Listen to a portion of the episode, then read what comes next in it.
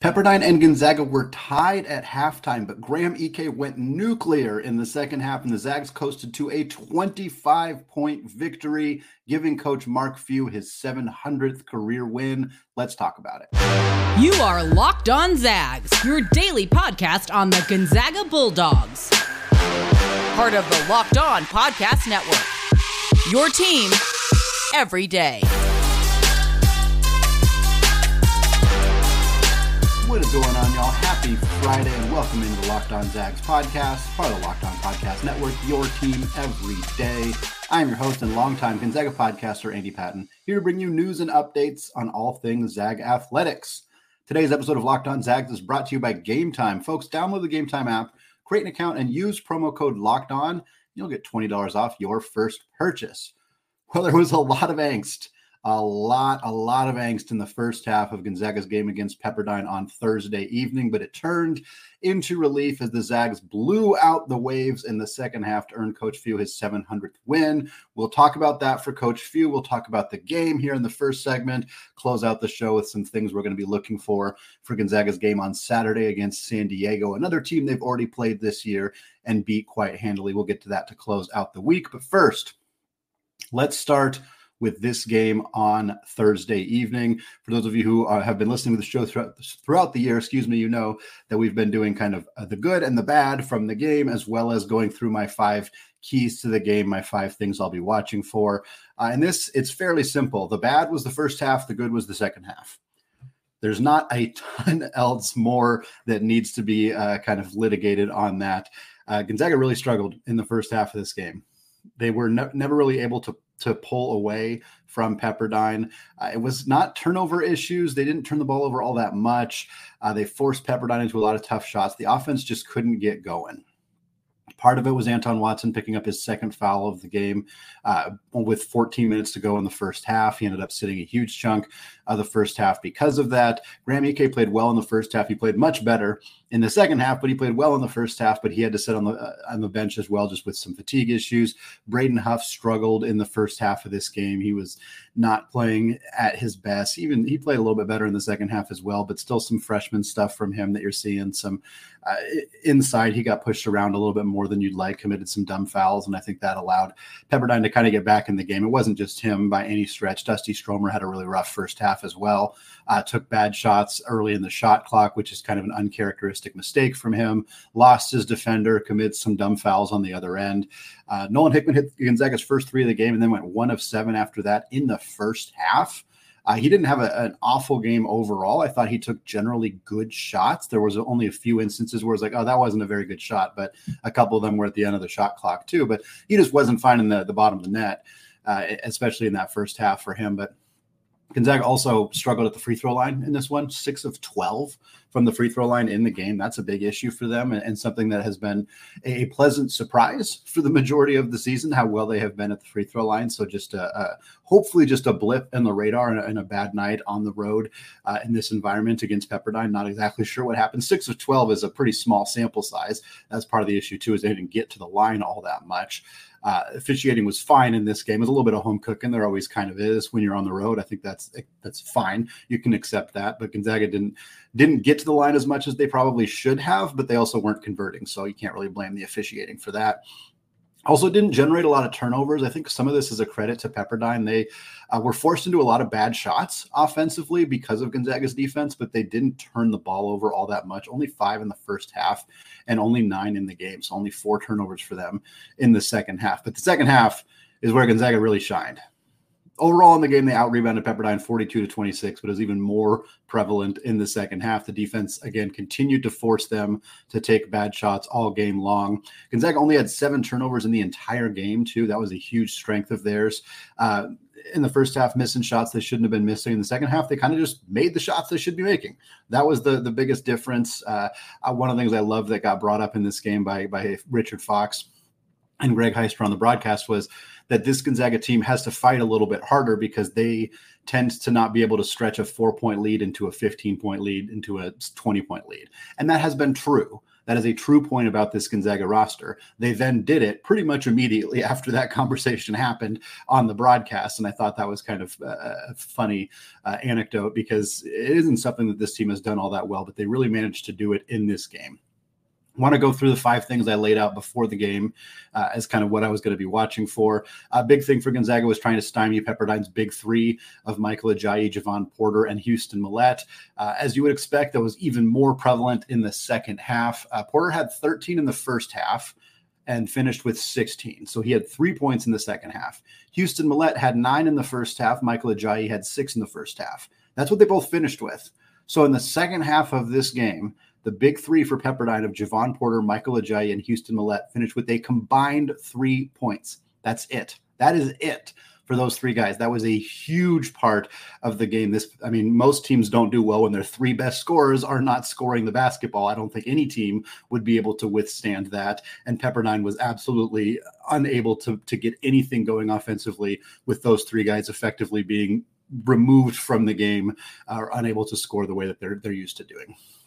Key number two was make Pepperdine double team Graham Ike. And they didn't do it. They did not do it. They didn't do it the first time out. They didn't do it the second time out. Graham Ike had 24 points on seven rebounds on 11 of 17 shooting. He had 10 of Gonzaga's first 15.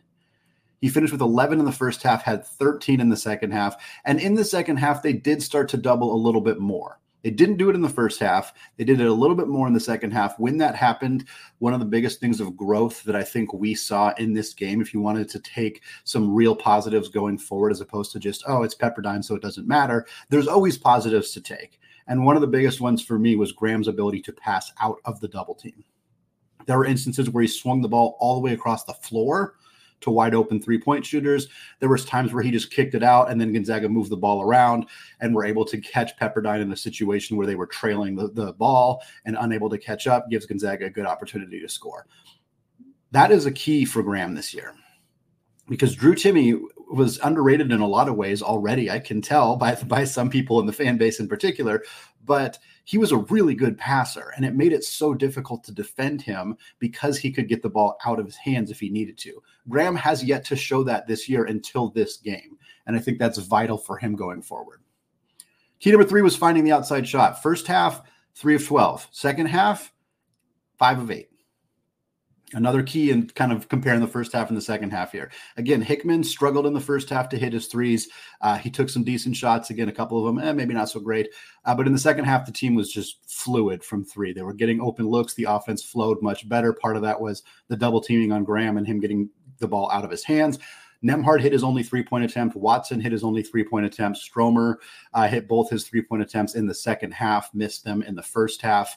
Uh, and we'll talk about that now because one of the other keys was s- some offense from Stromer and Yeo, a little bit more juice from those guys. And, and Ben Gregg started over Dusty Stromer.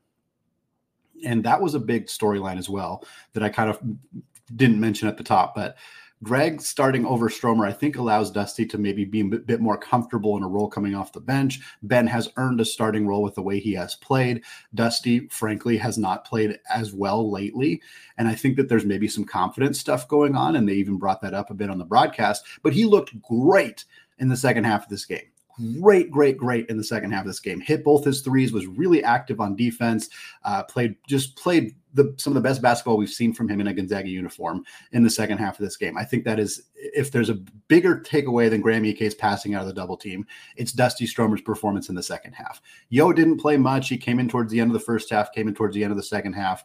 Uh, he did hit a nice kind of fadeaway jump shot that was a contested shot that I thought was a really pretty pretty look from him. So hopefully we'll get to see a little bit more from him going forward uh, because he just hasn't really carved out much playing time, but at least he got a little bit of action in this game at the end. And then from the walk on minutes perspective, we did not see Pavle Stosic. We did not see Colby Brooks. We did see Joe Few. Uh, he attempted to get a bucket, which would have been great to see on his uh, dad's 700th career victory. He got swatted very violently under the rim on that attempt. Uh, the kind of thing that's probably going to happen to Joe Few, but at least I'm glad to see him try to take a shot because you want to see him get those those first points in this game. Didn't happen for him, but hey, it was uh, good good that in the game where the, the Zags were tied at halftime, uh, that Joe Few at least got to play. That's a good sign of what happened in that second half. Well, Mark Few, he got to 700. He became the only only active coach right now who has 700 wins with just one school. He is the second fastest coach to ever get to 700 victories. We're going to talk about more on this accomplishment, all coming up after a word from today's sponsor, FanDuel. As the weather gets colder, the college basketball offers will they stay hot on FanDuel. And right now, new customers can get $150 in bonus bets with any winning $5 money line bet. That's 150 bucks in your pocket if your team wins. I've been thinking about joining. If you've been thinking about joining FanDuel, there is no better time than right now to get in on the action. The app is really easy to use. There is a wide range of betting options, which include spreads, player props, money lines, over unders, and more. Right now, Gonzaga's women's team. We'll talk about them in a second. Ten thousand to one odds to win it all. They are playing like a phenomenal team right now. I know it's the WCC, but man, ten thousand to one you got to sign me up for that. If you want to join me, visit fanduel.com slash locked on and get in on the action this college basketball season. FanDuel, an official partner of the NFL.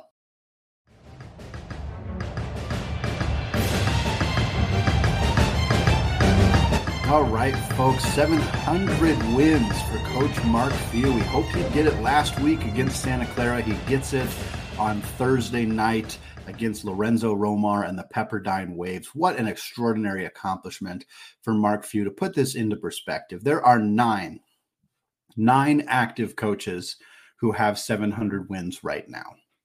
Mark Few is the only one of those coaches who has done it with just one school.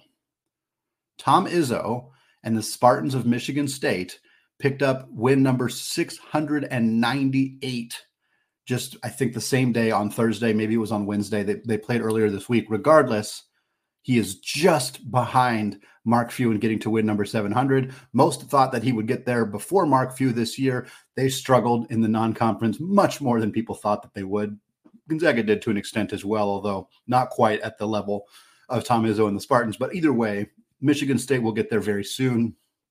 Tom Izzo will earn this incredible accomplishment. But for Mark Few to be here first, to be in this conversation, is just extraordinary.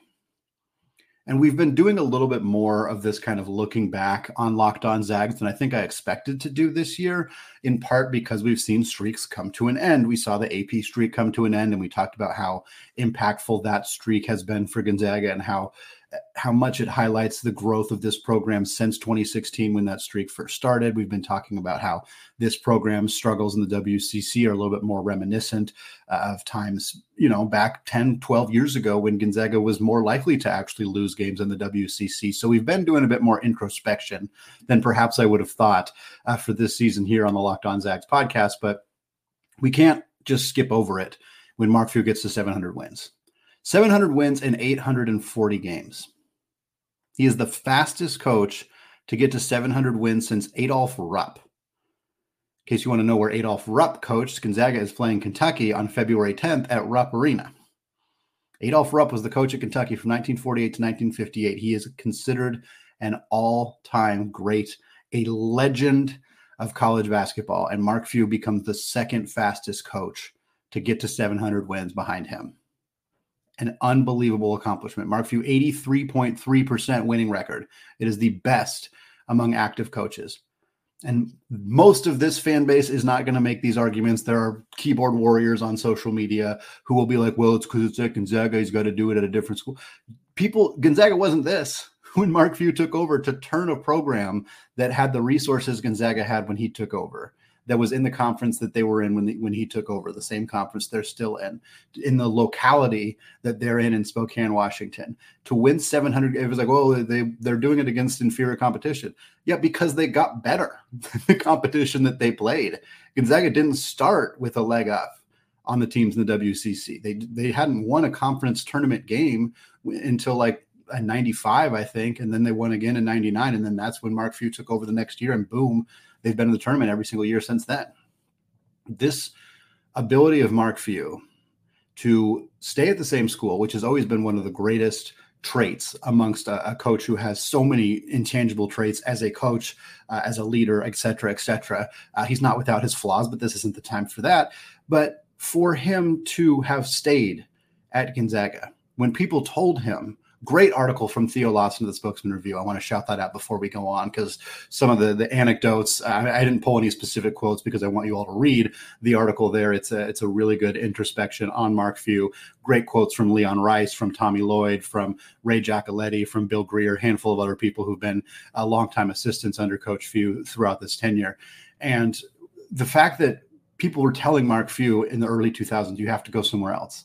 You cannot win here you cannot do what you want to do as a coach, accomplish what you want to accomplish, what you need to accomplish, what you're capable of accomplishing. They told him he can't do it at Gonzaga, and he didn't listen to them. And now he's been to eight straight Sweet 16s. He's been to multiple Final Fours. He's been in the national championship twice. Yes, yes, there is still a hurdle to be overcome. And yes, this season does not feel like the year where that's going to happen and the focus more is continuing the NCAA tournament streak, winning the WCC tournament, et cetera, et cetera. We know that where the program is in this year, and we know that it has not been up to the par that that we have seen from this program in the last eight years. But think about what that level is. I mean, it's incredible the level that Gonzaga has been operating at, and it is hard in the moment to really remember.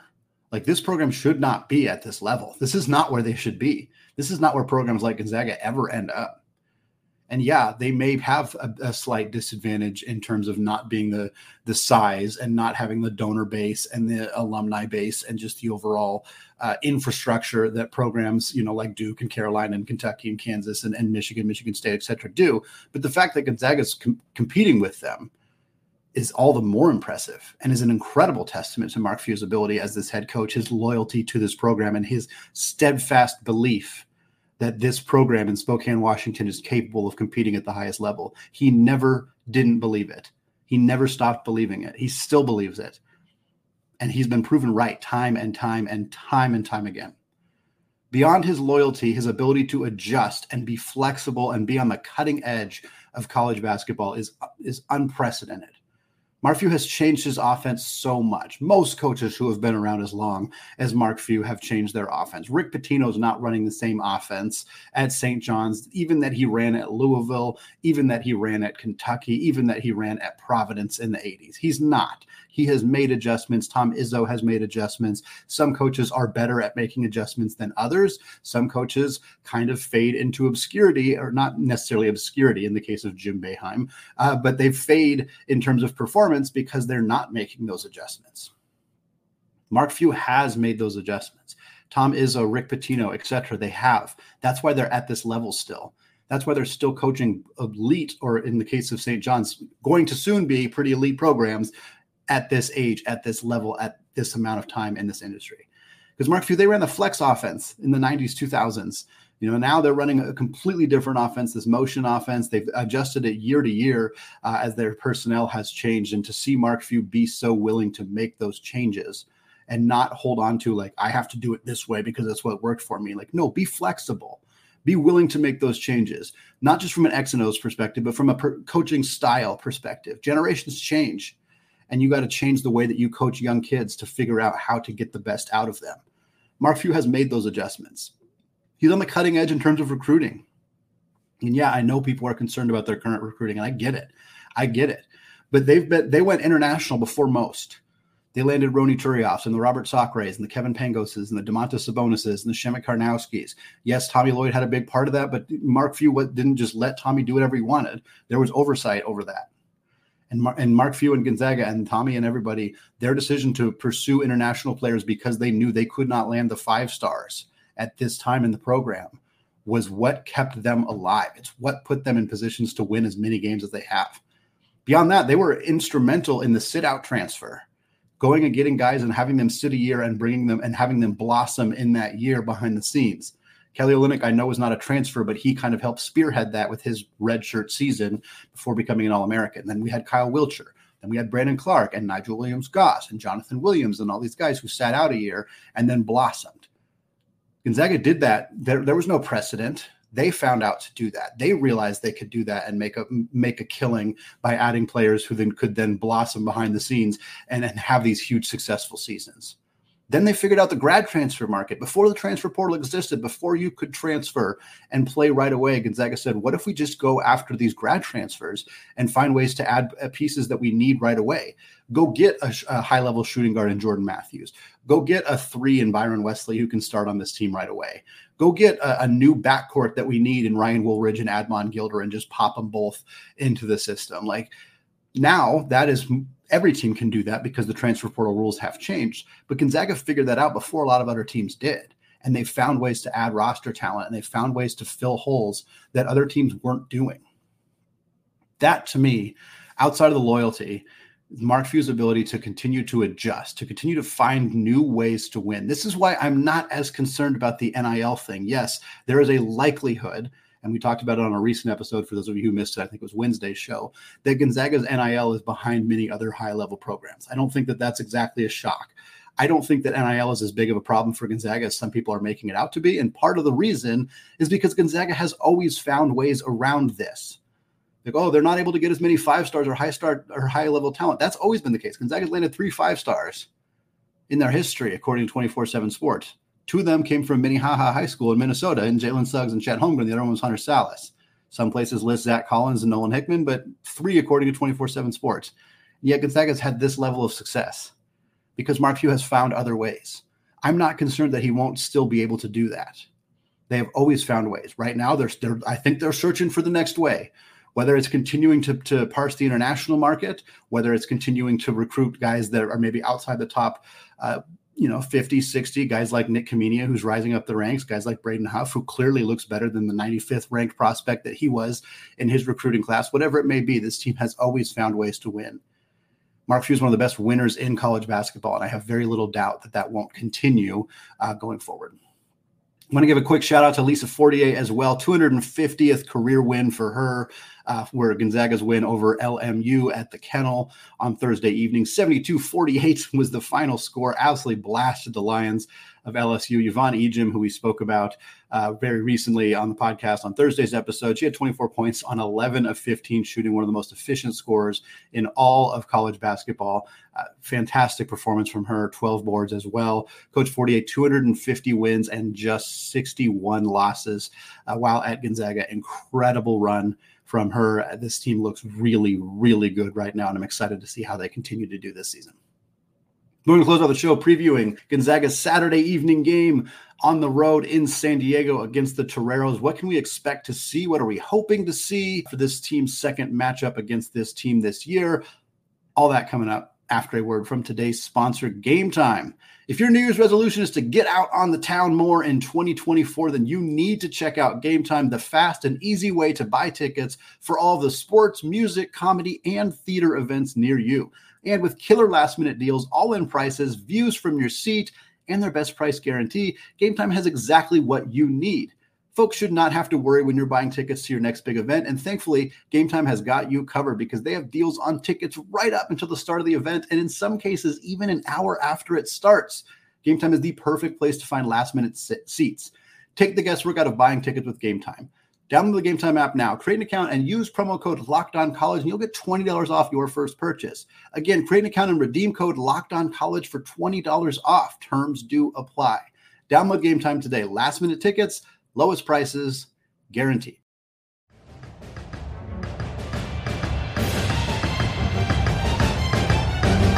All right, folks, closing out the show today, talking about San Diego, the Toreros, Gonzaga's opponent on January 20th tomorrow, as many of you are listening to this on Friday, 7 p.m. Pacific time. The game will be on KHQ. Uh, for those of you in the Spokane market, it'll be on ESPN Plus for those of you outside of the Pacific Northwest market, and it will be on Root Sports in the Seattle Portland area. Uh, for Thursday's game, I said Root Sports Plus because that's what it was listed as. I ended up finding it on Root Sports. I, sometimes it's hard to say. Uh, Fubo is the best way for me personally to find the games. Uh, I'm not trying to be a shill for Fubo. Uh, it's a little bit overpriced, quite honestly, but it does have multiple Root Sports channels, which is how I'm able to find those Gonzaga games. Again, as a reminder, uh, if you join us in our Discord channel, we have a game thread where we're talking about the game throughout the entire game. But at the beginning, we're often helping people find streams to the game, find legal ways to watch the basketball game on Root Sports uh, or whatever uh, market they need to be able to watch the game.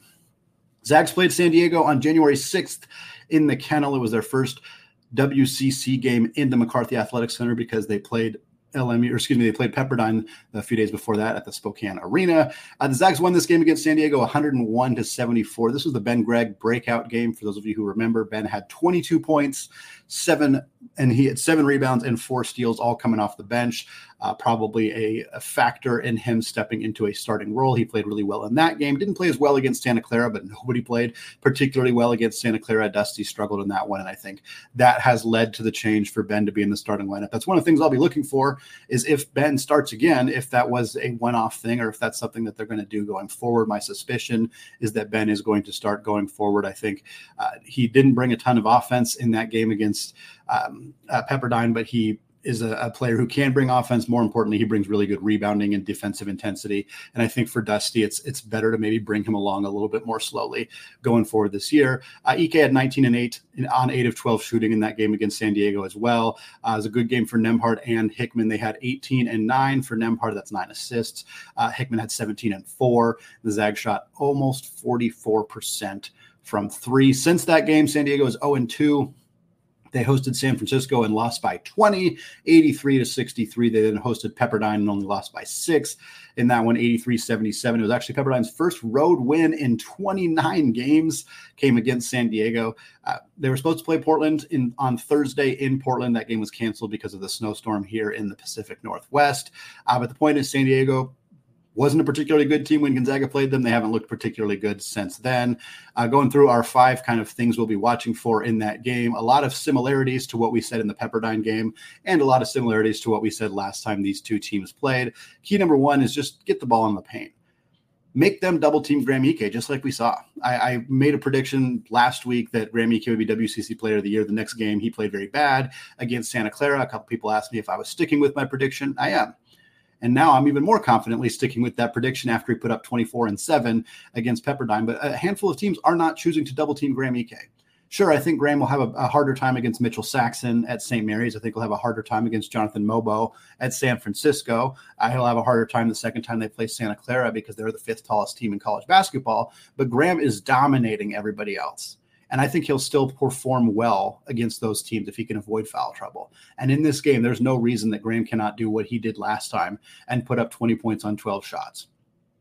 I'll be interested to see as well if San Diego does attempt to double team him, if Graham can be better at getting the ball out of those double teams, having Gonzaga's offense swing the ball around and find open shooters. Because if they're capable of doing that, it makes it even more difficult to double team him. And it makes it, and if they can't double team him, he's just going to go to work. Key number two is active hands and forced turnovers. USD turned the ball over 19 times the last time these two teams played. They are a turnover prone squad, to say the very least. Last time out, the Zags had four, 14 steals four of them from Ben Gregg. That was a career high. Ryan Nembhard also had four. Hickman had three. Uh, it's a great way to get out in transition and score points. Uh, it gets the crowd going in a home arena and in an away arena. It's going to quiet that place. Uh, Jenny Craig Pavilion has not ever been a particularly difficult place for Gonzaga to play against this San Diego squad, but getting turnovers, getting out in transition, it builds the confidence. Uh, it builds up big leads in easy ways. It, it, allows Gonzaga to get points without having to set up their half court offense. Uh, I think it's a good uh, potential confidence builder for guys like like uh, Dusty Stromer, which is what I want to talk about in number three, which is more can, basically the same. More from Dusty Stromer, more from Jun Seok Yeo. Stromer had an absolutely incredible second half of basketball against Pepperdine on Thursday. He was not good in the first half. And I mean, the broadcast straight up mentioned it looks like he's lost his confidence. He was taking shots really early in the shot clock. He he was trying to be set up in the corner, catch and shoot really quickly, but at one point he did it with like 22 seconds left on the clock. Just no need for that. Uh, and you can start to feel like maybe he's wearing down from the season. Uh, maybe he's got feels more pressure. Who knows? I don't want to speculate too much on that. I don't know exactly what's going on, uh, but he looked really good in the second half of this game, and it would be great for that momentum to carry over for him. Maybe coming off the bench is helping him. Who knows? But more from Dusty activity wise, defensively, more confidence offensively, not just shooting threes, but putting the ball on the deck. He had a really nice pass to Ben Gregg in that game on Pep- against Pepperdine, where he had the ball on the block and he didn't panic. He had defenders around him. Ben cut to the hoop. He made a little bounce pass to him. Ben scored and was fouled. It was a beautiful play.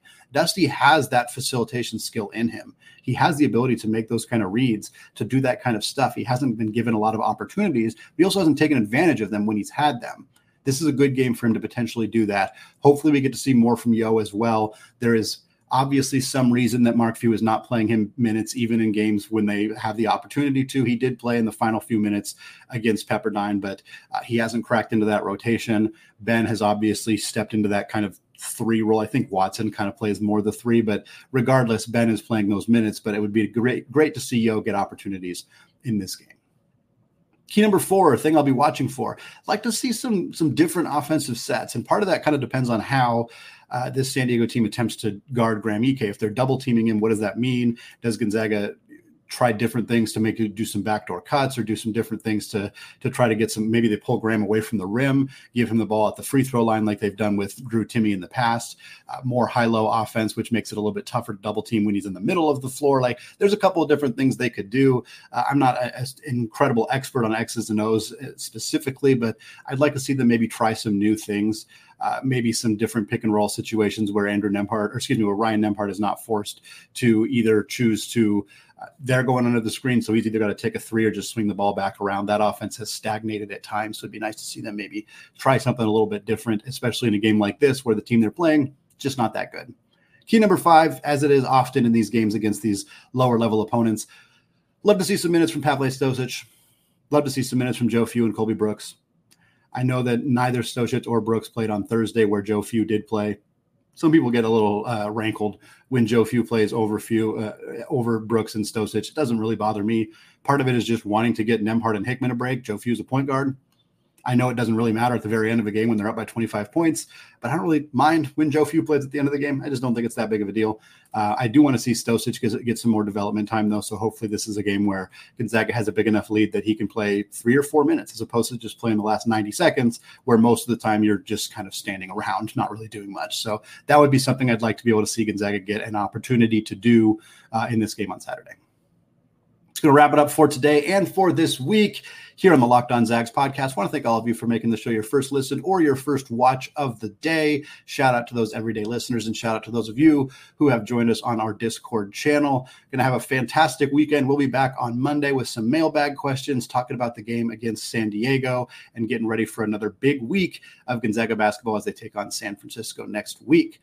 Uh, thanks for listening. And until next time, as always, go Zags.